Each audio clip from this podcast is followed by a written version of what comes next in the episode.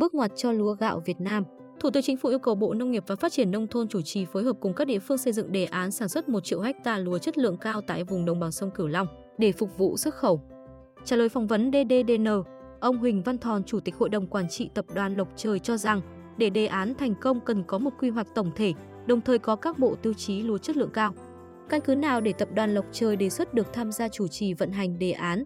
Thưa ông, đề xuất của Tập đoàn Lộc Trời tham gia xây dựng, triển khai thí điểm và tiến đến vận hành dự án 1 triệu hecta lúa chuyên canh chất lượng cao không phải là một quyết định được đưa ra đột ngột.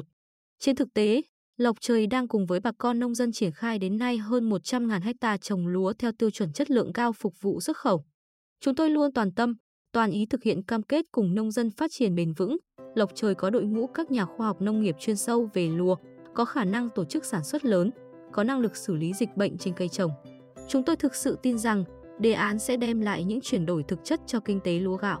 Đề án sẽ giúp làm rõ được vị thế của Việt Nam trong chuỗi cung ứng lương thực toàn cầu. Việc triển khai đề án sẽ gặp những thách thức gì? Thưa ông, thách thức đầu tiên, quy mô của đề án này không nằm trong phạm vi quản lý hành chính của một tỉnh.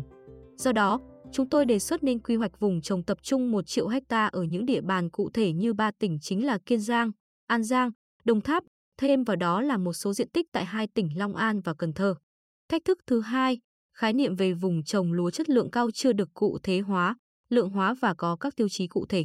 Do đó, Lộc Trời đề nghị có các quy định cụ thể xác định tiêu chí đạt chất lượng cao. Thách thức thứ ba, sự đồng bộ trong tổ chức sản xuất trên quy mô lớn.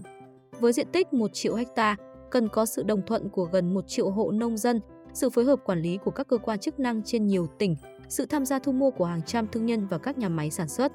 Do đó, chúng ta cần có một quy hoạch tổng thể, có lộ trình và có các tiêu chí cho việc triển khai đồng bộ và phối hợp nhịp nhàng.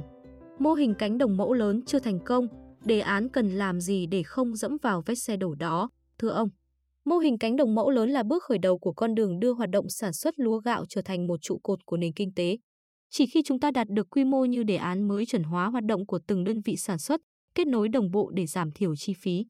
Thực tế, mô hình cánh đồng mẫu lớn thất bại bởi khi đạt hiệu quả về chi phí lại không có bước tiếp theo là liên kết trong một chuỗi canh tác, sản xuất và tiêu thụ. Nhưng nếu so sánh với cánh đồng nhỏ, hiệu quả của cánh đồng càng lớn thì giá thành của lúa càng giảm. Vấn đề quan trọng là kết nối các cánh đồng lớn này vào chuỗi sản xuất.